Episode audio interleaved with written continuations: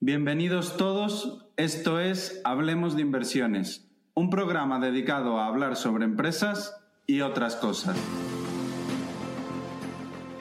Hola, yo soy Crevix, trabajo en finanzas, soy inversor particular y escribo una newsletter sobre ideas de inversión que podéis leer en crevix.substack.com. Hola, yo soy Carlos Santiso y soy gestor en Icaria Cartera Permanente e Icaria Capital Dinámico. Todo el contenido de este programa no supone una recomendación de compra ni de venta.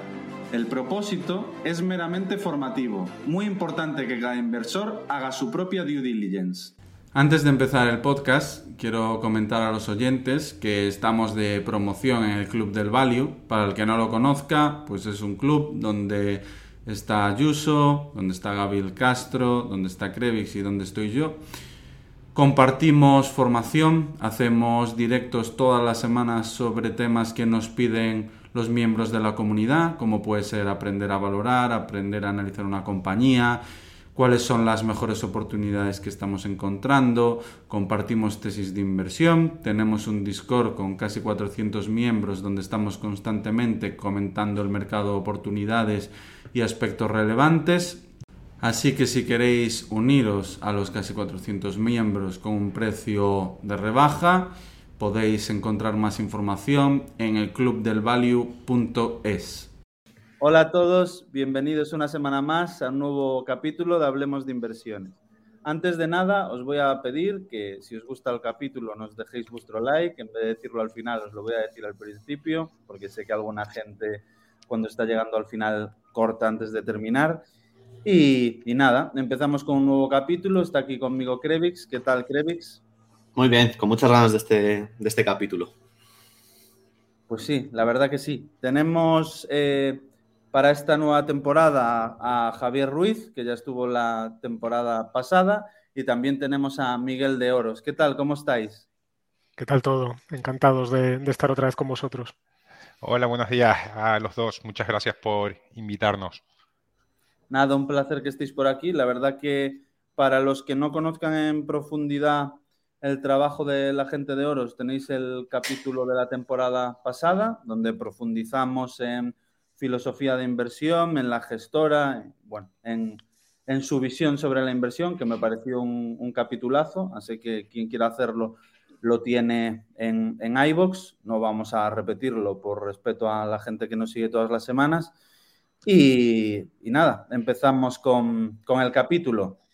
Vale, eh, yo antes de primeras quería recomendar a todos eh, leer la tercera, la carta del tercer trimestre de, de Odos, la verdad que me, gustó mucho porque hablaba de todo el comienzo de Javier en la gestión, desde que era un chaval con 24 años, que empezó muy jovencito, la verdad, y luego cómo fueron uniéndose tanto Alejandro como, como Miguel posteriormente y cómo les fue conociendo y demás, es una, es una historia muy chula. Yo quería empezar preguntando, que ya que lleváis formando dos varios años, eh, si actualmente pudieseis cambiar algo de, o del comienzo y más, ¿cambiaríais algo o seguiría todo de la misma forma?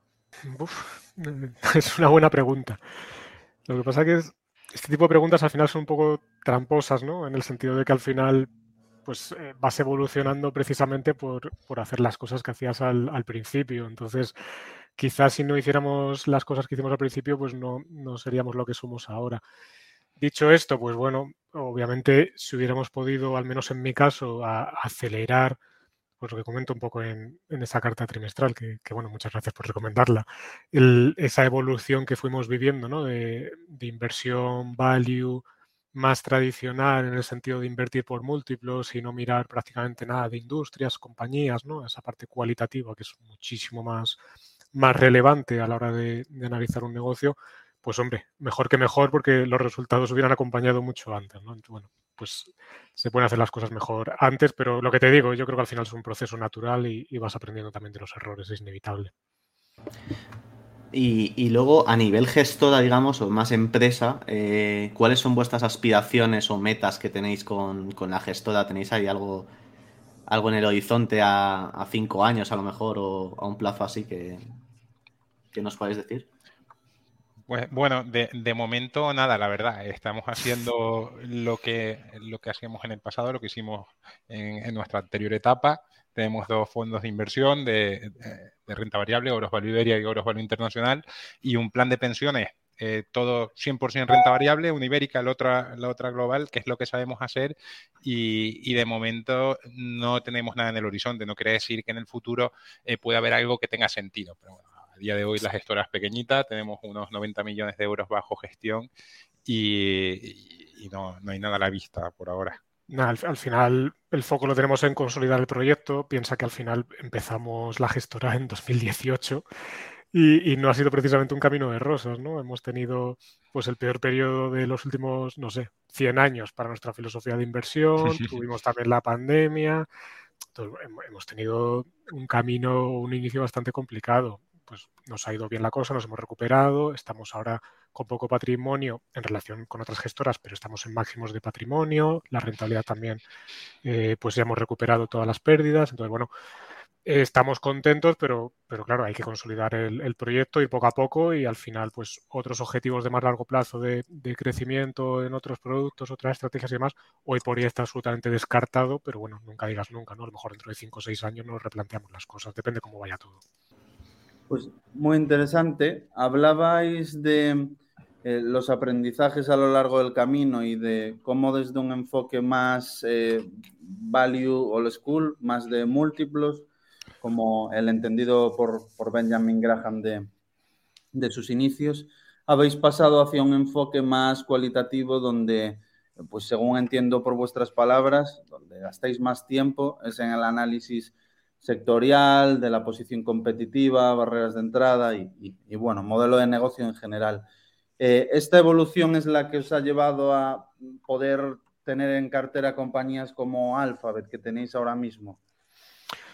Eh, bueno, antes de responderte, eh, solo dejar claro que el precio sigue siendo la variable última fundamental a la hora de invertir. ¿no? No, quiere decir que estemos obviando la valoración de la compañía por poner el foco en el aspecto cualitativo. O sea, simplemente es verdad que ahora dedicamos, porque es necesario, el 90 al 95% de análisis a entender el negocio, a entender la industria y, dónde puede estar en el futuro, porque ese análisis es necesario precisamente para luego poder plasmar esas expectativas en los números de la compañía y poder valorarla. Y entonces, si sale barata, invertimos, ¿no? Pero el precio, obviamente, no, lo hemos olvidado.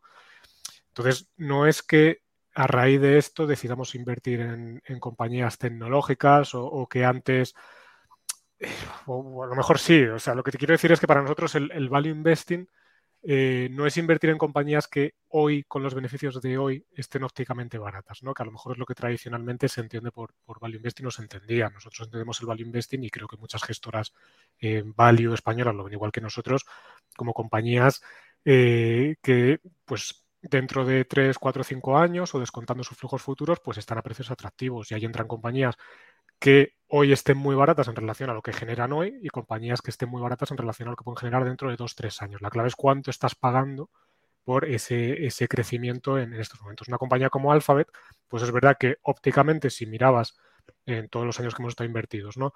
El flujo de caja generaba ese año, pues decías, cotiza 20, 25 veces. Esto no es una inversión value. Pues sí es una inversión value, porque es una compañía que tenía y sigue teniendo ¿no? un perfil de crecimiento eh, de doble dígito alto, eh, que además, si normalizamos su capacidad de generar caja, pues estaba incluso más barata de lo que parecía y en realidad la estabas comprando a 8 o 9 veces de su generación de caja esperada para los siguientes tres años. Pues para nosotros eso es value investing también.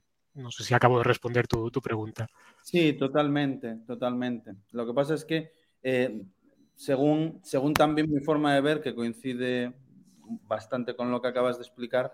Al final, cuando haces una inversión más eh, value tradicional, más por múltiplos, pues eh, lo importante es la realidad actual. Y en el caso de, una inversión como Alphabet, pues te tienes que ir tres años adelante, cinco años, y, es donde hay, donde hay más dificultad para saber si no va a haber variación en los márgenes, en su posición y eh, si sus flujos de caja van a llegar. Sí, estoy de acuerdo. Lo que pasa es que todo tiene un límite y el límite es el precio que estamos, al menos en nuestro caso, dispuestos a pagar por, estas compañías. Y eso lo hemos visto con la evolución de las plataformas tecnológicas precisamente pues los últimos años. Eh, nosotros siempre lo hemos dicho, pues mirando la cartera de otros gestores value en su momento en España, fuimos de los primeros que, nos animamos a invertir en compañías de, este perfil, ¿no? Pues teníamos Microsoft desde 2012, tuvimos eh, Booking, que era Priceline en ese momento, Alphabet, PayPal, es decir, tuvimos muchas plataformas tecnológicas eh, porque cotizaban a múltiplos muy atractivos para el perfil de crecimiento de esas compañías y además sin necesidad de meter grandes números en la valoración. Es decir, no estábamos pagando ni mucho menos por ese crecimiento. ¿Qué pasa? Que luego poco a poco el mercado empezó a reconocer la calidad de esos negocios y luego, pues muy especialmente en el año de, la pandemia y el año anterior, con los tipos tan bajos, con todos los estímulos que parecía que todo daba igual, pues todas estas compañías vivieron una expansión de múltiplos salvaje y nosotros pues salimos de ellas porque no estamos dispuestos a estar 100% o siempre invertidos en estas compañías por muy buenas que sean. Es decir, al final el precio nos va a marcar muchísimo eh, cuándo hay que entrar o cuándo no hay que entrar en cualquier compañía y nos da igual el perfil del negocio totalmente. Entendido. Eh, una pregunta que solemos hacer a, la gente que pasa por aquí es eh, cómo gestionan los pesos de la cartera. Pero al final, pues es algo tremendamente subjetivo y, que depende también pues, del, estilo del gestor y demás. A la hora de vender una posición, a la hora de pues, una mayor concentración o una mayor diversificación, a la hora de gestionar eh, cuáles pesan más, cuáles pesan menos. ¿Cómo lo hacéis en, oros? Pues el peso de, las acciones que tenemos en cartera lo determina en términos generales el potencial. digo en términos generales porque a veces hay otros motivos por los que una empresa con más potencial tiene menos peso. Por ejemplo, eh, la liquidez o, incluso la convicción que tengas en, en, ese potencial, ¿no? Pero las empresas que están en la cartera compiten unas con otras. Es decir, una compañía que tiene más potencial que otra, pues va a tener más peso eh, dentro de la cartera y viceversa. Si una compañía sube mucho, el potencial eh, baja, por lo tanto le corresponderá menos peso en la cartera y ahí rebalanceamos. Reciclamos ese capital e invertimos en compañías que tienen eh, más potencial. Em, esto ya, lo comentamos además en una, en una conferencia, no sé si en la, del año pasado, que es algo que, creemos que genera eh, mucho valor al fondo, ¿no? Y, también otro, punto importante con el rebalanceo es la liquidez. ¿Cómo juegas con la liquidez del fondo? Para nosotros la liquidez es una consecuencia de las oportunidades que encontramos en el mercado. Es decir, si hay oportunidades suficientes, vamos a estar 100% eh, invertidos. Nos ha pasado por ejemplo, en nuestra última etapa en, metagestión, el último año, en el fondo ibérico, un fondo bastante grande de, 120 millones de euros, éramos incapaces de encontrar un buen comportamiento en el mercado, eh, oportunidades de, inversión en el fondo ibérico y teníamos la liquidez por encima del, 25%, ¿no? que es el máximo permitido. Con lo cual, con lo cual en un entorno de, mercado, digamos, caro y con pocas oportunidades como es el, como es el ibérico, pues nos costaba encontrar oportunidades y tenemos la liquidez muy alta. Eso sí, ya en 2000, eh, con las caídas 2018 y 2019 que hemos tenido en el fondo ibérico, pues podríamos haber invertido un fondo de 300 millones de euros sin problema.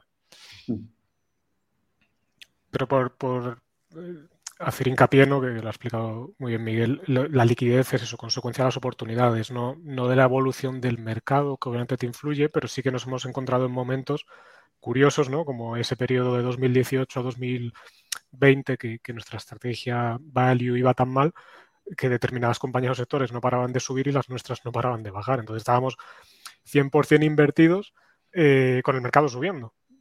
Porque que a lo mejor dices, no, tiene que caer el mercado para que encuentres oportunidades. A veces no pasa eso, ¿no? El mercado va, va, a la contra de lo que tú crees que tiene más sentido y las compañías que te gustan son las que están haciéndolo mal, ¿no? Sí, incluso, incluso el rebalanceo eh, eh, lo hemos tenido en compañías que, ni siquiera han subido o han bajado, otras han bajado más y hemos vendido esas y nos hemos ido a las otras de más potencial. ¿no? Al final es eso, una, competencia dentro de la cartera entre, entre las empresas que la componen. Entendido. Y en vuestro proceso de inversión, cuando empezáis a analizar una compañía desde cero, además de annual reports, los reportes trimestrales, conference call, eh, ¿Qué otras fuentes de datos utilizáis para seguir y entender eh, la compañía?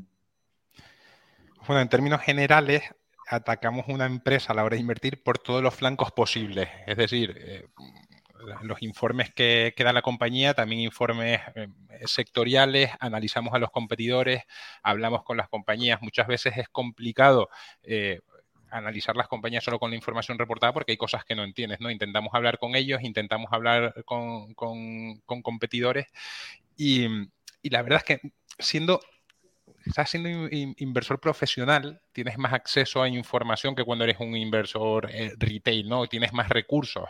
Eh, por ejemplo, un, research, análisis de, profesionales del sector, ¿no? que quizás no te lo puedes permitir como, un, retailer, pero hay muchísima información pública también muy interesante de, asociaciones locales, regionales, eh, incluso multinacionales con las que puedes encontrar información bastante valiosa, ¿no? hemos puesto muchas veces el ejemplo en, muchas materias primas, ¿no? Donde hay asociaciones, en, Chile tienes una asociación muy grande del cobre, en el gas tienes IGU, BP, eh, tienes muchísima información pública con la que te puedes hacer una idea muy grande de cómo funcionan los mercados, ¿no?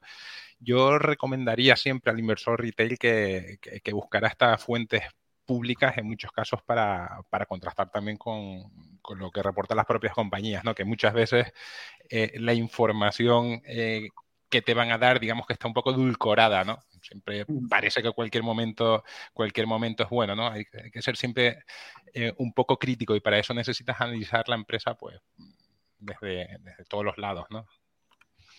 Y luego yo animaría a la gente también a, que es lo que hacemos nosotros, ¿no? El, escuchar o, leer las transcripciones de las conferencias de resultados siempre es interesante y, especialmente la parte de preguntas y respuestas, ¿no? que es donde se, cuestiona un poco más la evolución del negocio de la compañía y los directivos tienen que explicarse más, porque al final la primera parte, que es contar los resultados, pues obviamente, eh, como dice Miguel, lo, edulcoran un poco y parece que todo va bien y siempre es más interesante cuando les, meten un poquito de caña los, los analistas y, y los accionistas. ¿no? Sí, sin duda es una una fuente de datos tremendamente interesante, la parte de preguntas de analistas. Eh, sí que es cierto que pues, algunas compañías más pequeñas y demás, en el universo de small caps, pues no disponen de ellos, pero cuando puedes eh, profundizar en, los transcripts, eh, coincido totalmente que es una parte Sí, o directamente los, los webcasts, que cada vez más compañías, incluso las, pequeñas, lo van haciendo más y más. En la propia página web lo, dejan colgado, ¿no? Entonces, bueno, buscando al final se, encuentran bastante cosas. Sí, yo quería preguntar sobre un lugar donde suele haber más opacidad, ¿no? Pasando de, en tema de información, que es, China. Eh, vosotros em, habéis estado invertidos en, en Beidou y, en Tencent a través de, de Naspers. Em, y nada, os quería preguntar un poco que ya que, que muchos analistas lo ven como algo no invertible debido a, la política cero del país, de cero COVID, vamos, que está llevando el país y cada parece que se está empezando a abrir y tal. Eh, ¿cómo, veis China? ¿Cómo veis vuestras inversiones allí? Y luego, eh, ¿cómo soléis hacer para analizar o intentar ver que que la caja eh, que tienen las compañías es la que es y no nos, la están colando por ahí, ¿no? Porque lo típico que en empresas que a lo mejor más pequeñas que reparten dividendo y tal, pues bueno, sí que eso está volviendo ese, ese flujo, ¿no? Pero, pero en, el caso de las grandes tecnológicas, como puede ser, por ejemplo, un, un Beidou, un, Tencent, etcétera, siempre es un poco más difícil de, fiarse, ¿no? Al ser tan, tan grande todo. ¿Cómo, ¿Cómo lo estáis viendo esto? Bueno, son, muchas preguntas, así que luego nos vas recordando porque, porque son varios flancos o varios, varios puntos diferentes. ¿no? Eh, es verdad que llevamos muchos años invertidos en, compañías cotizadas en, Hong Kong y es verdad que hemos estado invertidos y estamos invertidos ¿no? en plataformas tecnológicas. Como dices, en estos momentos ya llevamos años invertidos en Tencent a través de Naspers, pero luego también llevamos muchos años invertidos en compañías más pequeñas, eh, cotizadas en Hong Kong familiares y con negocios pues que luego podemos comentar un poco más si queréis, relativamente pues, sencillo de, entender, ¿no? Pues el real estate, negocios de restauración, e, etcétera. Entonces, bueno, el mercado de Hong Kong, pues eh, siempre lo decimos, puede ser con el español, incluso más en este momento, de los más odiados o de los más ignorados que hay en, absolutamente para, invertir. Eh, es que los volúmenes están pues secos no, ¿no? Lo, siguiente es una cosa exagerada, nadie invierte, nadie compra acciones en estos momentos y, claro, eso hace primero que el mercado se esté volviendo muy volátil en el caso de, Hong Kong, porque el flujo está totalmente seco y luego, claro, si añades toda la, los focos de incertidumbre ¿no? de, los, de los últimos años, pues se entiende el comportamiento eh, tan negativo que ha tenido. Primero tuvimos pues todo ese impacto regulatorio de la política de prosperidad común que, inició el partido de Xi Jinping eh, con las tecnológicas, ¿no? Eh, incrementando la, regulación para, a su manera, tratar de redistribuir ese capital que habían generado.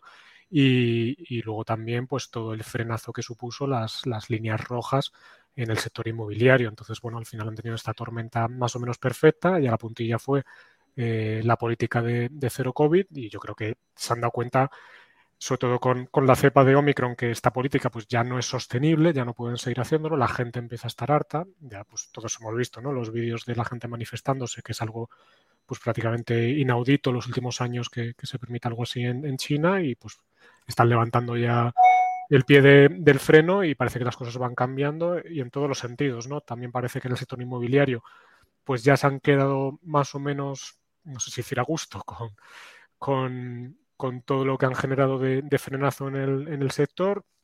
Ya están animando al sector bancario, al sector financiero, a que abran otra vez el, grifo para, para, ayudar a estas compañías, le van a permitir también más flexibilidad a la hora de ampliar capital para empezar a repagar la, deuda y demás. Y bueno, pues quizá estemos en un punto de inflexión eh, a nivel de, economía y por tanto también seguramente a nivel de sentimiento en, el mercado y lo estamos viendo las, las últimas semanas. Esto por repasar un poco la parte macro. Nosotros ahí pues seguimos eh, con un peso relevante en nuestra cartera pues, varios años. Es verdad que con las caídas del último año pues se fue reduciendo algo nuestra, nuestra exposición porque tampoco nos volvimos especialmente locos incrementando el peso, especialmente en un contexto en el que había grandes oportunidades eh, también fuera de Hong Kong y pues, tampoco vamos a concentrar el, fondo con toda la incertidumbre que, había asociada en esos momentos en este tipo de, compañías, pero bueno, eh, somos razonablemente optimistas con lo que pensamos que está por venir porque es que nunca habíamos encontrado situaciones tan atractivas y tan ineficientes como las que tenemos en cartera en, estos momentos. Eh, relacionado con, lo que comentas de, la caja y, demás, eh, nosotros no tenemos dudas en nuestras compañías en el sentido de si la caja está o no está. Sí que estamos convencidos de, que está porque en general la utilizan. Eh, en el caso de Tencent, incluso estamos viendo eh, todas las inversiones importantes que tenían algunas compañías como JD.com, eh, Meituan, cómo las están distribuyendo entre los accionistas, ¿no? como un dividendo en especie, cómo a su vez están ahora recomprando acciones, es decir, están usando la, caja y en el momento pensamos adecuado para generar valor para, para los accionistas, con lo cual en este caso concreto no tenemos dudas. Eh, y luego es verdad mm, que hemos ido migrando los últimos años eh, un perfil de compañía en el que quizá no hacíamos tanto hincapié, hablo de hace cuatro o cinco años, en el tema del reparto de la caja, eh, porque no nos preocupaba tanto, no nos surgía tanto, a otras compañías que sí que están siendo muchísimo más activas con, la retribución al accionista, con lo cual la caja pues te está llegando, ¿no? Entonces, bueno, estamos tranquilos en sentido. No sé, Miguel, si quieres complementar algo, porque es verdad que esto da para comentar muchas cosas y, no sé si me estoy olvidando de algo. Sí, bueno, eh,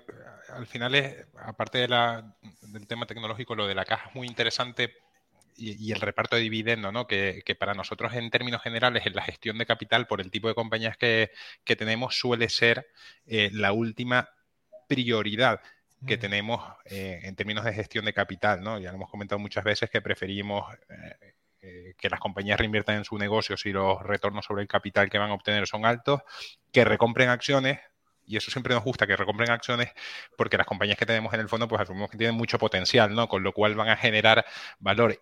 Y el dividendo es algo como eh, residual. Si no tienes nada mejor que hacer con ello y estás acumulando caja absurdamente, pues eh, no los repartes, ¿no? Pero en el caso de Hong Kong, digo, las compañías que tenemos en, Asia en general sí que nos gusta que nos llegue la caja y no la acumulen para empezar porque es una, eh, probablemente es una decisión financiera eh, ineficiente mantener una, compañía eh, muy fondeada y segundo, que el mercado en general valora mejor las compañías que te retroceden a ti la caja. Eso pasa, por ejemplo, con las compañías que tenemos de restaurantes que compramos tras el COVID. En Hong Kong tenemos dos inversiones que son Tang Palace y Ajisen China Holdings restaurantes en China, Hong Kong, Macao y, algunos por ahí en otras ciudades como Singapur, etcétera. Y estas compañías sí que reparten mucho dividendo. La verdad es que les ha ido muy mal, sobre todo en el 2022 con las políticas de cero COVID, pero incluso en este entorno de mercado tan negativo en el que es el primer año que pierden dinero, 2022, se han adaptado muy bien a los, a, los periodos restrictivos de los últimos dos años, pero en 2022 ya ha sido muy duro, han repartido eh, bastante dividendo porque tienen mucha caja acumulada. Claro, a pesar de que esos negocios han ido mal, hemos estado recibiendo una rentabilidad por dividendo por encima del 10% en estas compañías, ¿no? Una situación tan mala. Y creemos que si la situación mejora, pues estamos comprándolas con rentabilidades de casi el 20% a los precios que están ahora. Y nos ha ido llegando ya eh, esa caja y ahí nos sentimos más cómodos. Sabemos que esa caja existe porque además es es dinero que, levantaron en, la, salida a bolsa, ¿no? Lo que pasa es que en China hay muchas restricciones también, primero para, la conversión en, Hong Kong dólar, sacar lo que produces en China, convertirlo en Hong Kong dólar tiene una serie de restricciones de, coste y, aparte em, te dejan repartir y esto no siempre es así, pero bueno, es un, poco una nebulosa, te deja repartir los beneficios que genera la compañía, ¿no? Lo que, lo que levantaste en su momento es un poco más complicado, pero tú sí que puedes ir repartiendo los beneficios que estás generando cada año y, si hay años, por ejemplo, que no estás generando caja y si beneficios, pues los puedes ir convirtiendo, ¿no? Pero bueno, en estas compañías sí, no, sí nos está llegando de, de manera importante, ¿no? Con esas rentabilidades.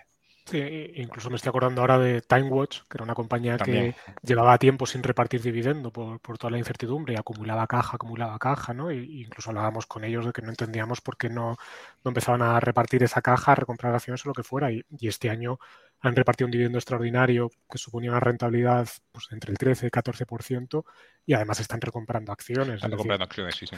Eh, al final las cosas llegan, también hay que tener un poco de paciencia con, porque la cultura allí es muy diferente, les cuesta a veces entenderlo, pero yo creo que poco a poco va cambiando también. La cultura financiera en general en Asia y, en China en particular es un poco diferente a lo que tenemos aquí. Nosotros cuando hablamos con las compañías y hacemos las preguntas para hacer el análisis cualitativo que comentábamos antes, se extrañan mucho de que, hagamos una serie de preguntas que para nosotros son claves, ¿no? Oye, ¿por qué quieres saber eso exactamente, ¿no? Eh, ¿Cuál es tu objetivo? Y nos sorprende mucho, ¿no? Eso no te pasa con un europeo, con un americano, es un, es un mercado un tanto curioso que yo creo que va bastante por detrás en términos de, del análisis fundamental de compañías. Es otro tipo de eh, inversor. Y aquí por añadir otra cosa interesante, a raíz precisamente de la pandemia, eh, se ha abierto muchísimo más la comunicación, curiosamente, con todas estas compañías, porque al final todo el mundo se ha acostumbrado a usar el, Teams, el Zoom y demás, y es muchísimo más fácil ahora hablar con ellos que, hace dos o tres años, que, en algunos casos era bastante complicado. Hmm. Sí, porque en algunos, algunas compañías de estas más pequeñas, no, ya no tanto las grandes, sí que tienen un poco ese parecido a las japonesas de típica empresa familiar que acumula mucha caja, que, que da un dividendo, pero tampoco es exagerado, ¿no? O sea, sí que en el caso de, por ejemplo, Tank Palas, que sí que me la miden en su, en su día, eh, sí que da bastante, pero que hay algunas como que ese, esos niveles de capital allocation no, no son muy, no son muy, ¿cómo decir? Muy experimentados, digamos, eh, el management a la hora de... Sí, es como que la prioridad la ponen más en yo gestiono el negocio y lo otro parece que no existe. lo otro es importante. sí, sí. Em, saliéndonos de China, eh, sin duda 2022 ha sido un año complicado en líneas generales porque hemos tenido, hemos tenido de todo, ¿no? No solo en 2022, sino desde 2018 que indicabais que, se, fundó Oros, ha pasado prácticamente de todo en, la economía. Eh, ¿Tenéis alguna lección de algo que ha sucedido en este 2022 que hayáis aprendido, que os venga a la cabeza? A ver, no sé si es una lección o es más una confirmación de, pues eso, de tener paciencia, de tener claro cuál es tu proceso inversor y, aguantar muchas veces, porque es que lo que hablábamos antes, vivimos prácticamente desde que empezamos Oros, pues es un periodo terrible para nuestra filosofía de, inversión y, es duro porque tú puedes estar muy convencido, pero al final ves el índice continuamente machacándote. Eh, por los motivos que tú crees que son equivocados, ves unas compañías cada vez poniéndose más caras, más caras, las tuyas más baratas, te tienes que replantear continuamente tu tesis de inversión de las compañías, a ver si te está escapando algo, ves que no, compras más y es un proceso mentalmente que puedes gastar algo, pero, pero bueno, al final yo creo que todo llega, ¿no? Y, en nuestro caso, pues se vio refrendado que nuestro proceso tenía sentido, ¿no? Pues bueno, eh, centrarte en lo que controlas. No controlábamos eh, las políticas monetarias, no controlábamos las políticas fiscales, pero bueno, al final eh, todo llega, la valoración es lo que importa a, largo plazo. No sé si es una lección, no sé si es una respuesta, pero, pero bueno, es lo que... Sí, al final y, es otra, yo, voy a comentar otra, otra confirmación, ¿no? Porque siempre decimos que los mayores errores de inversión que hemos tenido, o, o sí, la mayoría de ellos, vienen del, lado de, las compañías eh, sobreendeudadas, ¿no? Y este año, con la subida de tipos de interés que hemos tenido, pues derivada de la inflación, del conflicto de, Rusia y Ucrania, de las políticas SG, etcétera, sobre todo por, primero por, la energía y luego eh, renegociación de sueldos, etcétera. Claro, todas, e, estas subidas de, tipos de interés han afectado de forma eh, muy relevante a las compañías endeudadas y gracias al trabajo que, hacemos nosotros, ¿no? la importancia que damos a esto, intentamos de, eh, huir de compañías que, en principio parecen una, bicoca, pero, eh, pero, la deuda les puede hacer daño. Pues, este año todas esas compañías que han tenido deudas a tipos variables o, tener que hacer refinanciaciones este año, pues lo han tenido más complicado, ¿no? compañías que, tenemos en cartera que, tengan, no tenemos ahora mismo muchas compañías eh, que, tengan mucha deuda, pero sí que teníamos en el radar algunas que teníamos ciertas dudas y, justo ayer, cuando estábamos comentando de, una que mirábamos de, hace, desde hace muchos años, que este año pues se ha llevado la puntilla, ¿no? Con lo cual, la deuda siempre hay que huir de ella y en este año pues hay otra confirmación con esa subida de tipos de interés.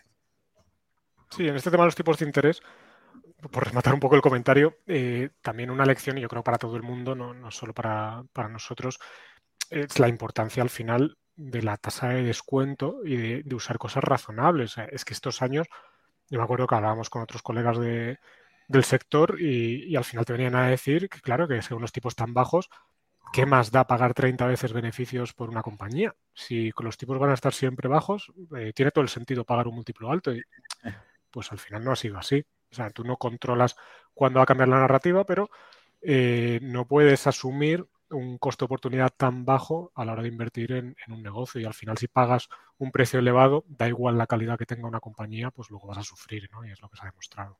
es lo que decía Buffett en su momento, ¿no? Al final, si los tipos de interés siguen eternamente bajos, eh, las valoraciones se van a disparar, siempre. No tiene sentido que, tú tengas una rentabilidad del cero y por qué no pagar por Nestlé una, si te está dando una rentabilidad del, del 3%, ¿no? Los tipos al cero, pues ya cuando sube, cuando, tu, cuando tu coste de capital o, tu coste de financiación está subiendo al 4, 5%, 6%, pues ya ese 3% te parece un poco ridículo, ¿no? Y, tiene que caer un 50, un, 60% para que tenga sentido. Esto es un poco lo que ha pasado también con las compañías tecnológicas y, sobre todo esas que, tienen los, que no generan flujo de caja o que los flujos de caja los van a generar en, en plazos más largos, etcétera, ¿no? Lo comentaba Howard Marks en, el último memo, no sé si le habéis podido echar un vistazo, es que hemos tenido cuatro décadas con una tendencia estructuralmente a la baja de tipos de interés. Es que eso necesariamente ha impactado a las valoraciones de las compañías todos estos años. Entonces, si ahora cambia eh, este contexto monetario, si ahora nos quedamos con unos tipos estructuralmente algo más altos que la última década, por ejemplo, pues claro, el contexto ha cambiado mucho a la hora de decidir dónde, dónde inviertes y el comportamiento que podemos esperar de determinado perfil de compañía, ¿no? Ya no se va a pagar tan alegremente ciertos múltiplos por determinados negocios. Y yo creo que eso va a beneficiar claramente al value investing porque, porque no paga múltiplos elevados. Entonces, eso tiene su impacto. Sí, él decía ¿no? que, tenía más sentido ver tasas entre el 2 y el 4 más que el 0 y el 2, que, que, eso futuro puede que ya no existan. Sí, buen apunte el, de los tipos, que yo, yo también, bueno, era la percepción que se tenía estos últimos años, ¿no? Como que la valoración y, los múltiplos ya no servían para nada, era más pues, intentar proyectar a 10, 15 años. o, ni eso, porque, muchas veces era el roce. Eh, es que tiene un roce alto, ya daba igual. Ya el múltiplo ya no se miraba. Sí, sí. A ver, yo soy de la idea de que con el contexto de tipos en mínimos históricos, había que también normalizar el coste, el coste de la deuda. Los tipos en mínimos de por vida creo que es algo que no que, es inviable para la economía y sobre todo unos tipos muy por debajo de los niveles de inflación que se supone que el equilibrio debería de estar más o menos en, esa línea. Respecto a la parte de aprendizajes que, comentabais, me parece muy interesante el tema de la paciencia, porque sí que es cierto que muchas veces cuando encuentras una gran oportunidad, una oportunidad muy buena, eh, piensas que en el momento que la has descubierto y, e inviertes, pues que el mercado más pronto que tarde debería reconocerlo. Y esa labor de paciencia de estar un año, dos años viendo cómo el mercado no, lo reconoce y teniendo que esperar, yo creo que es la parte más complicada de la, de la inversión. Hace falta tener una convicción muy, muy, muy elevada en, en tu proceso de, de, inversión. Me parece un punto, me parece un punto muy bueno. Y, y, que la gente que invierte contigo, que tus partícipes, tus coinversores, estén de acuerdo y lo entiendan. Es decir, que, que, sepan cómo inviertes y que pueden esperar de lo que haces, porque si no, olvídate, ¿no? Eh, cerramos el chiringuito mañana. Eso es aún más difícil. sí. Eso es aún más difícil, pero si ya es difícil a, a título personal, eh, tener ese grado de convicción, pues que tus partícipes lo tengan. Sí, no, nosotros en, ese sentido tuvimos o tenemos mucha suerte porque incluso en la pandemia tuvimos, ¿no, Miguel? Tuvimos entradas netas incluso. Tuvimos entradas netas, sí. En, en, mar, en, marzo de 2020 tuvimos entradas netas los fondos, sí, sí. Eso es una, sin duda, es, es una suerte. Es una buena labor por vuestra parte a nivel educacional de que el partícipe entienda bien el, el proceso. Yo creo que es lo más complicado. Eh, cambiando totalmente de, tema, eh, os hablábamos antes de, empezar el podcast de una compañía que creo que el, año pasado nos, nos, hablasteis algo, que es Sanju, y cómo ha ido perdiendo peso, pero más bien por otras nuevas oportunidades que por temas fundamentales. Eh, en el entorno actual, siendo un negocio, bueno, que a priori puede parecer cíclico, pero el tiempo ha demostrado en, en esta compañía que, que, no lo es tanto. En compañías como CarMaxi, que estamos viendo cómo sufren mucho por la subida de los delinquency rates y, y, bueno, el comportamiento que ha habido en los precios de los coches de segunda mano, pero en el caso de Sanju, a nivel, a nivel operacional, a nivel empresa, pues la verdad que no está sufriendo y las perspectivas eh, hablando con el management, no pintan mal para 2023. ¿Cómo, cómo lo veis vosotros? Sí, yo, yo creo que coincidimos con, con esa visión. Eh, ellos siempre son, como dicen, ¿no? cautos pero optimistas, tienen esa mezcla sí. Bastante curiosa. y más, a mí me encanta escucharles y, y hablar con ellos porque, porque, tienen las cosas muy, muy, muy claras ¿no? y, y te da muchísima tranquilidad los comps. Y, y ver, verlos en las call también es interesante. ¿eh? En todos los sentidos. Yo, en todos los sentidos, yo lo recomiendo. Sí, sí. Son gente simpática. Sí, sí, pero no sé si has visto en algún call en, en directo, y muchas gracias, porque de repente se, se, levanta uno de ellos, desaparece, luego se vuelve a sentar. Son, son los, los, hermanos son muy, muy curiosos, pero son, son bueno, unos bestias gestionando el, el negocio. Estamos, estamos encantados de ser accionistas. Aquí la pena es que es un valor muy líquido, entonces muy difícil hacerte con, con acciones y si no tendríamos más peso. Entonces la, la reducción de peso pues eso, responde más a que la acción no lo ha hecho muy allá que digamos, el resto de la cartera lo ha hecho bien y pues se ha ido reduciendo el peso como consecuencia de ello, no porque nosotros hayamos vendido acciones ni, mucho menos. Estaríamos encantados de poder comprar más. En, en, cuanto a la marcha del negocio, yo creo que en algún punto tendrá que impactarles algo la situación tan complicada que tiene ahora mismo Reino Unido con la inflación tan disparada, con el entorno recesivo y demás. No sé en qué momento y cuánto porque es verdad que eh, aprovecharon la pandemia para, para, incluso incrementar la calidad de, de los clientes, que, bueno, esto es algo que hemos visto en muchas compañías financieras. Aquí en España, Catalana Occidente, por ejemplo, con el seguro de crédito, hizo también lo, mismo, mejoró incluso la calidad de los clientes y ahora se está beneficiando de ello. Yo creo que Sanyu está teniendo bastante de, eso y lo, ves en la capacidad de, de, pago de los clientes que pagan muy rápido, tienen muy poca mora y bueno, pues eso está, está fenomenal, porque además ahora te permite también, en un entorno en el que a lo mejor otros jugadores no puedan tener tanta alegría con el crecimiento con determinado perfil de clientes, pues tú puedes aprovecharte y, crecer y creo que es lo que están haciendo en la parte de, financiación de, compra de vehículo de segunda mano. Luego la parte de, de, financiación puente, ¿no? Con el tema de las casas, en la parte de Aspen, eh, sí que están diciendo que que les puede impactar un poquito más. Lo que pasa que, bueno, es verdad que, tienen mucho mercado por crecer, también que el, la oferta de, inmuebles en Reino Unido es la que es y entonces estructuralmente se ven beneficiados por, esas dinámicas y es verdad que son muy optimistas a medio plazo con, con ese negocio. Añade que es una compañía que prácticamente no está o está muy poco endeudada para ser una compañía financiera que tiene mucho margen de, apalancamiento para mejorar todavía más las rentabilidades y, bueno, pues tienes un, cóctel espectacular para estar invertido en la compañía, además comprando a múltiplos muy atractivos, pero bueno, la pena es lo que te digo, que, es muy líquida. Sí, sin duda. Además, en la parte de Aspen, eh, añadir que como el colateral es bastante, el loan to value es bastante más conservador que en la parte de vehículos y sobre todo que los préstamos son un plazo muchísimo menor, a, mí me gusta mucho esa parte. Conozco el, negocio de préstamos puente por, por ben, ben Olman, un hedge fund que, que emitió un, un, par de bonos vinculados a ese tipo de, de negocio y, y, me parece que han dado en el clavo. Sí que es cierto que las yields son menores, pero también pues el, el riesgo es sustancialmente, sí, sí, exacto. sustancialmente menor. Es, es, muy interesante. Yo os quería preguntar, antes eh, hablábamos sobre las tecnológicas y cómo eh, pues los tipos de, de interés les han impactado. Eh, hemos visto una corrección muy grande en, en todas ellas, eh, bueno, en la gran mayoría. Em, bueno, sobre todo, pues como comentaba Miguel antes, las que directamente ni generaban eh, flujo de caja em, o estaban muy, muy lejos, eh, se han caído menos 80, menos 90. Y menos 95 también, sí.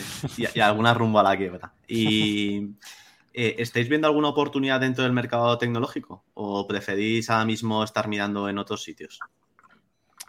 A ver, Mirar, miramos todo. Y, es verdad que aquí había tres perfiles, tres perfiles ¿no? diferentes de compañías. Teníamos las que, las que comentas que directamente no generaban caja y, quizá nunca generen, que teníamos valoraciones absurdas, que son las que se han desplomado, pues eso, 90-95%. Teníamos las que no son super negocios, pero son negocios muy buenos.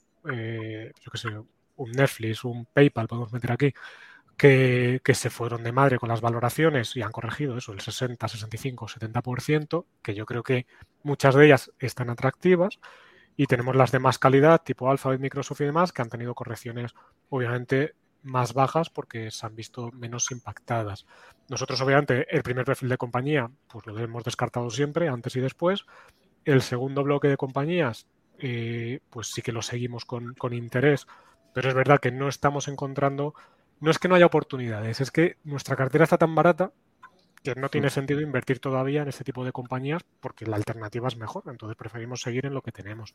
Y luego dentro del primer bloque, pues sí que es verdad que en los últimos trimestres volvimos a entrar en, en Alphabet porque sí que nos parece que está suficientemente atractiva para, para invertir en ella, pero ahora mismo las que tenemos son Naspers, que nunca llegamos a, a salir, y Alphabet, que es verdad que estuvimos fuera año y medio, dos años más o menos, y ahora con la reciente corrección, pues hemos vuelto a, entrar. Dicho esto, Naspers es de las principales posiciones de, la hmm. cartera a día de hoy. La principal, yo creo, ¿no? La principal. ¿Qué, valor vemos en algunas? Eh, hay otras que se están acercando, pero también es una cuestión de potencial, ¿no? Comentamos hace de trimestre que tenemos un potencial en el Fondo Internacional del casi el 180%, con lo cual para que entre una compañía a día de hoy en el Fondo Internacional, a lo mejor necesita tener mm, pues un 75, un 80% de potencial al menos, ¿no? Con lo cual es bastante complicado que con las valoraciones que tienen hoy en día puedan entrar, ¿no? En caso de Naspers y Alphabet, pues son un, un poco diferentes. Hay otras que están, que tenemos analizadas y están en el disparadero, pero bueno, que pensamos que tienen que corregir un poquito más para que puedan entrar, a ver si hay suerte y si no. Que, que no quiere decir que no estén baratas, simplemente es que lo nuestro está más barato. Exacto un, buen punto ese. Em, el grueso de compañías que, tenéis en el top 5 no ha cambiado mucho. Aircap, Naspers, Fairfax India, Catalana Occidente, mapa. Vemos como nuevas incorporaciones Veralia, que nosotros la tenemos y nos, nos parece un pedazo de compañía, y Alt SA. Eh, ¿Qué veis en, estas dos compañías? Pues mira, el caso de, Veralia, por ejemplo, que, que sí, que nosotros la tenemos, una tesis eh, bastante bonita. Eh, nosotros invertimos en Veralia en el, tercer trimestre de 2022, en, en Vidrala en el segundo trimestre, Vidrala en el fondo ibérico. Sector del vidrio habíamos estado invertidos históricamente, no, no fue muy bien, eh, invertimos en Vidrala en nuestro fondo ibérico en, nuestra pasada etapa y claro, la compañía tiene un equipo gestor sobresaliente. Lo hizo también que nosotros, nosotros al final, pues, en fin, la, valoración es una parte relevante. Lo que pasa es que la compañía lo hizo mejor de lo que nosotros esperábamos y, yo creo que vendimos las últimas acciones en el entorno de 50 euros en su momento y, llegó a estar por encima de 100 euros, ¿no? Compraron Santos Barosa en 2000, 2017, integraron esa compañía y encima disciplinaron el mercado ibérico, con lo cual... infravaloramos demasiado las capacidades de su director financiero, ¿no? De su director financiero y el, y, el, equipo directivo. Resto del equipo directivo que está detrás, ¿no? Con lo cual, bueno, pues se nos escapó, pero pues ahora pues, surge otra oportunidad, ¿no? Veralia, para el que no lo sepa, es una multinacional eh, francesa que fabrica envases de vidrio para industria de, alimentación y bebidas. Es el líder europeo y es el segundo jugador en Iberoamérica y, el tercer mayor eh, player a nivel global. Y, bueno, la oportunidad aquí se, se, ha producido gracias o, debido al incremento de los precios energéticos, especialmente el, precio del gas, porque la fabricación de los envases de vidrio es intensiva en energía y los, hornos funcionan generalmente eh, con gas, ¿no? Sobre todo los más modernos. Entonces, en este tipo de compañías, el coste energético es muy relevante y además, eh, aquí hay que hacer hincapié en que hay que considerar el coste energético de las compañías que producen vidrios como un coste fijo, porque un horno está funcionando permanentemente 24 horas al día, eh, los 7 días de la semana a 1500 grados y tienen que estar insuflándole gas permanentemente. Es decir, un horno no se puede parar si la demanda baja, eh, no se puede parar y ponerlo a producir otra vez la próxima semana. Es una cosa que no es factible con todo lo que ello conlleva, ¿no? En términos de apalancamiento operativo, etcétera, ¿no? Hay que, hay que tener un poco eh, claro cómo funciona este tipo de compañías. Y claro, con, los precios energéticos subiendo y sobre todo el del gas, que empezó a subir en, ya en 2021 y en 2022 se, exacerbó ese problema con, la, con el conflicto de, Rusia y Ucrania, que llegó a multiplicarse por 20, pues el mercado empezó a castigar muchísimo a estas compañías donde el peso, el peso de la energía y especialmente el gas es tan, eh, es tan importante. ¿no? El mercado los castigó porque tenían miedo que el margen de esta compañía se eh, desapareciera, empezaran a perder dinero. Pero claro, este tipo de compañías, eh, Veralia, por ejemplo, Veralia se centra en, Europa, sobre todo, aunque esté también en, en Latinoamérica, el mercado europeo funciona a día de hoy como un oligopolio. Hay pocas compañías y hay una cierta disciplina de precios. ¿no? En el pasado, de precios y de producción, en el pasado no era así. Ya comenté antes lo del tema de Santos Barosa, ¿no? que había en, la península ibérica no había esa cierta disciplina. Y, y claro, todas estas compañías han conseguido trasladar el incremento de, sus costes a, sus clientes vía incrementos de, de precios hemos visto que, los márgenes de, las compañías pues, no han caído mucho. El caso de, Veralia todavía es más positivo porque, eh, como sabrán, tiene una política de cobertura de precios energéticos que es mayor que la de Vidrala, por ejemplo.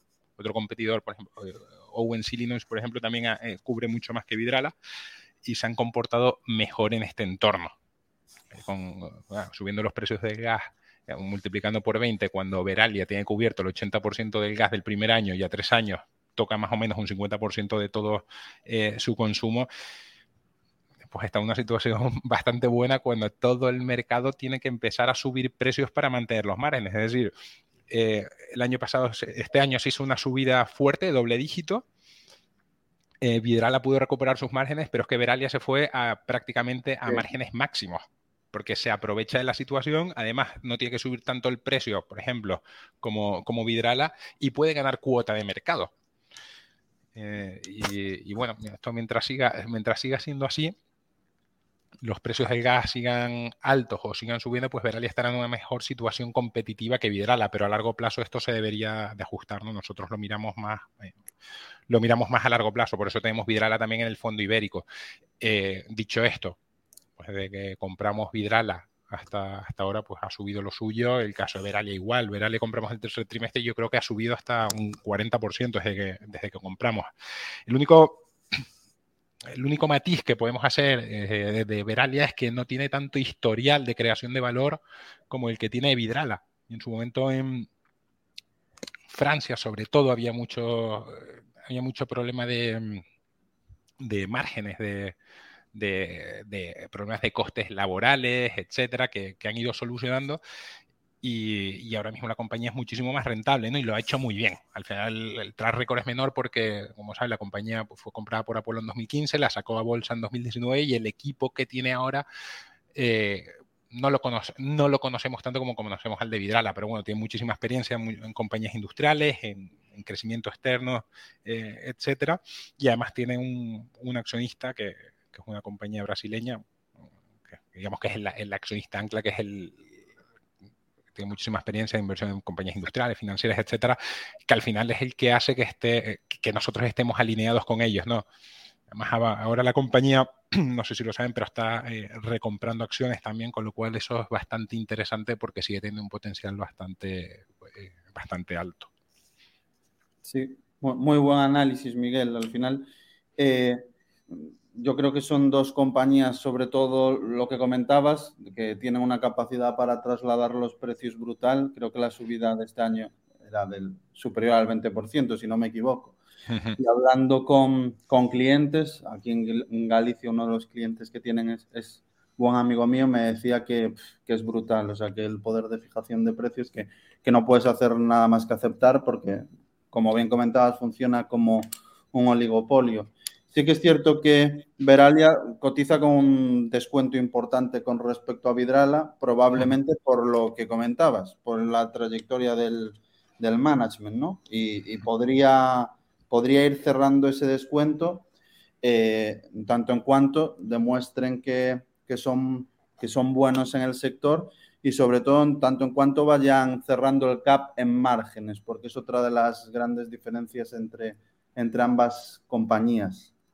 Sí, el, yo creo que lo, que lo van a hacer. Al final, eh, Vidrala, donde está consiguiendo márgenes muy altos, donde ha conseguido es en Portugal, es donde están invirtiendo, y también en Reino Unido, ¿no? que tiene una estrategia ahí de, también de, servicios adicionales a la fabricación de vidrio, ¿no? como el, tema de embotellado y tal, que, que les va muy bien. De hecho, han hecho una, inversión adicional en esa línea. Y, y Veralia, bueno, pues está siendo márgenes muy altos en, Iberoamérica, donde ya está posicionado. A Vidrala le encantaría estar allí, pero es Veralia la que está y la que está creciendo, ¿no? La que está abriendo, acaba de inaugurar un, horno grande en Brasil, tiene otras inversiones ahí pendientes para los próximos eh, dos años y ahí ya se márgenes del 40% la, la compañía. Y, en Europa pues está demostrando que cada año es más eficiente, está subiendo los márgenes también por aquí. Nosotros la verdad es que estamos bastante cómodos con, esta compañía. La, cuando analizamos, cuando lo analizamos, pues estaba en entorno de 22, 23 euros. Ya la habíamos mirado desde, desde hace tiempo, ¿no? Con el análisis de, Vidrala y nos parecía una, sobre todo en un entorno de mercado en el que la demanda es enorme. Es decir, ahora el, cliente Mau no quiere, no quiere pelear mucho por el precio o lo que quiere es asegurarse el suministro porque está, la demanda es altísima, con lo cual el poder de fijación de precios es muy alto también por ese lado, con lo cual mm, no entendíamos mucho la situación y la verdad es que se ha revertido bastante rápido en cuanto la compañía ha empezado a mostrar resultados. ¿no? Sí. Y, sobre Alt, ¿qué nos podéis comentar?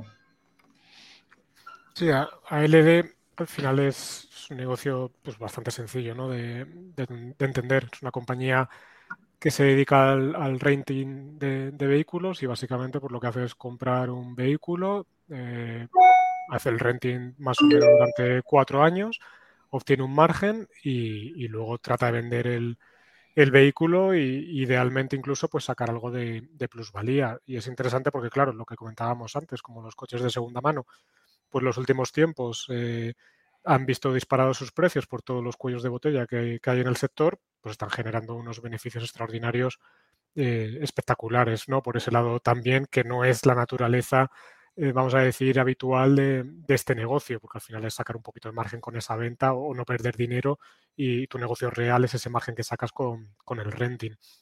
Esta es una compañía al final eh, que tiene un margen de beneficio muy, muy bajo, es decir, ganas muy poquito dinero en relación a a tus ingresos y por tanto es un negocio que necesita de mucha escala. En ese sentido, pues nos recuerda bastante a otra compañía que tenemos en cartera de leasing de aviones que, es AirCap. ¿no? Al final es un negocio muy similar, lo que pasa que AirCap lo hace con aviones y, y, y lo hace con, con vehículos. Lo que pasa que al igual que con ERCAP, incluso más exageradamente en este caso, pues con el apalancamiento, ¿no? con el endeudamiento, consigues disparar las rentabilidades para los accionistas. Y como al final es un negocio que no es especialmente eh, cíclico, que sufra demasiado en, entornos malos de, economía, pues se puede permitir ese, ese mayor endeudamiento.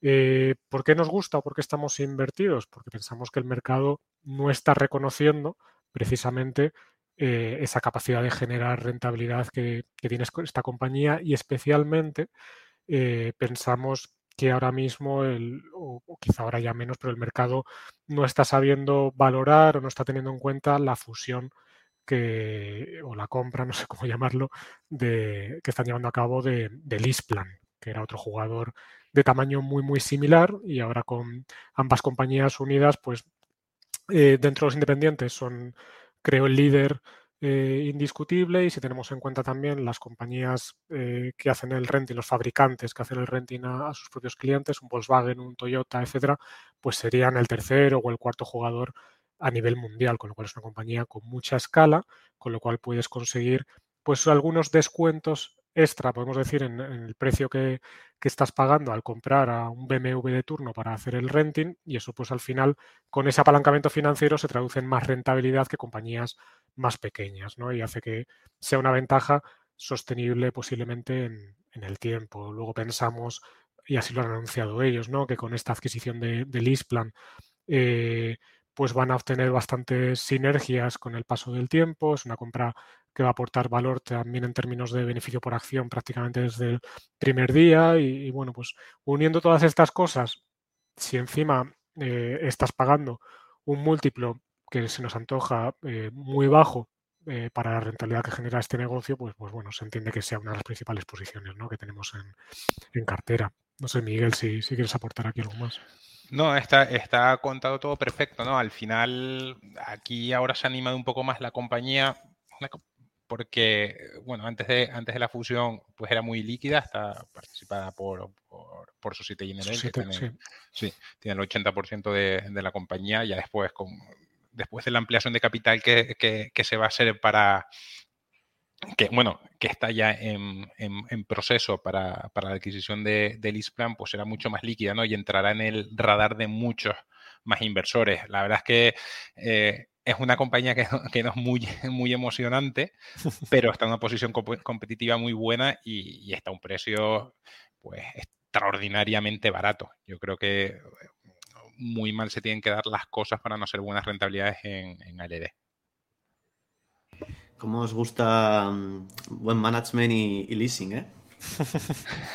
no, es que lo busquemos, no, nos encuentran estas compañías. bueno, lo de, lo de Angus Kelly es otro planeta ya en AirCap. Sí, AirCap es otro, es otro rollo totalmente. AirCap, que es una de esas que ha ido, ha ido bastante bien, la verdad, en, sobre todo este último año. Salvo, tras las caídas, digamos, un poco del principio, ha seguido performeando muy bien. Si me dices que vas a invertir en una compañía de leasing de aviones hace unos años que te vas a tragar eh, la peor pandemia de la humanidad en no sé cuánto tiempo, la guerra de Rusia que te expropia aviones y la cotización está cerca de máximos, pues yo creo que es para estar contento, sí. sí, sí. Os quería preguntar, em, ya por, ir cerrando un poco el podcast, eh, ¿qué consejos en estos tiempos tan turbulentos que estamos viviendo eh, les daríais a, los inversores a lo mejor más, más noveles o, a lo mejor que tienen un poco menos de, experiencia? ¿no? A lo mejor llevan unos años invirtiendo, pero, pero con esta alta volatilidad en los mercados y demás, pues, em, pues suelen sufrir mucho y demás, que seguro que hay, hay muchos que nos están escuchando y, y que como gestores profesionales, ¿qué, qué consejos les, podríais dar? Pues es que al final yo creo que, es lo mismo para todos, ¿no? O sea, estés empezando o no estés empezando. Eh, control de las emociones, olvídate, confianza en tu proceso. Ahora bien, tu proceso de inversión tiene que ser el correcto, tiene que ser sólido, porque si no, obviamente, por mucho que sigas tu proceso, si no tiene sentido, pues vas a, palmar hasta la camisa, ¿no? Y, y ser disciplinado. Olvídate del ruido, de la volatilidad y, sigue muy de cerca las compañías. Aprende todo lo que puedas de tu inversión. Tienes que ser de los que más saben de esa compañía si vas a invertir en ella y eso implica dedicar muchísimas horas de trabajo porque al final eh, se invierte con mucha alegría en cualquier compañía. nosotros que estamos también en redes sociales, ¿no? Me acuerdo los últimos años en, Twitter, por poner un ejemplo, no estoy diciendo nada con esto, pero parecía en su día que Alibaba era la compañía más clara del mundo y ni lo sé, nunca la he analizado, pero no me parece una compañía fácil de analizar para cualquiera y veía mucha gente que a lo mejor no tenía experiencia invirtiendo en, esa compañía. Pues, pues, a lo mejor no es el perfil de compañía para empezar a, invertir, hay que irse a cosas más sencillas, aunque sean más aburridas, que decía antes Miguel. Pues al final esto se trata de ganar dinero de manera sostenible, no ir a la compañía más atractiva desde fuera o que parezca más de más interés, ¿no? Sí, total. Eh, sí, yo en, en, Twitter se ha habido mucho eso. Ah, pues ha caído un 50%, pues ya está la barata o ya tal. Son cosas que son errores que, te pueden hacer eh, auténticos agujeros, la verdad. Sobre todo cuando. Si estás empezando, bueno, pues aún tienes tiempo para recuperarte, ¿no? Pero la gente que entra ya con más capital y demás, tienes que tener claras esas cosas. Es que no, no hay atajos. hay que mirarse las cosas, hay que analizarlas, no hay más. Entonces. No, suelen funcionar, no sé si, es así, es mi percepción, no suelen funcionar muy bien las compañías que se vuelven mainstream en Twitter. Me, suele, no sé. No una estadística de eso, no lo sé. No, lo sé, algunas funcionarán y otras no. Al final, la, ley de los grandes números te dirá que el 50%, ¿no? No sé, mientras hablabais me acaba de venir unas, unas cuantas compañías que se volvieron muy mainstream y no salieron bien, pero bueno eso, es ahora, pero hace, hace bueno, ya, pero hace, años, hace, años, Miguel, que no salía bien. sí, hay algunas que salían mal, incluso. Yo me acuerdo en los momentos malos las Yasteles, las, las, Avanci, Radiotrónica y todas estas, que también eran mainstream en ese momento, y el, y el, que no estaba ahí es que era tonto que no sabía, ¿no? Pero ahí no teníamos Twitter. sí, había foros, ¿no? El foro de tierra. sí, sí, sí, totalmente. Bueno, pues chicos, un, un auténtico placer que os hayáis venido por aquí. Eh, os esperamos para la siguiente temporada, que siempre es un lujo teneros y muchísimas gracias. gracias a vosotros. Eh, encantados de repetir cuando queráis. Muchas gracias a los dos. Y a nuestros oyentes, eh, gracias por estar ahí una semana más. Recordad que si os ha gustado el capítulo, dejad vuestro like, que nos ayuda a llegar cada vez a más gente y nos vemos dentro de una semana. Un saludo a todos. Hasta luego.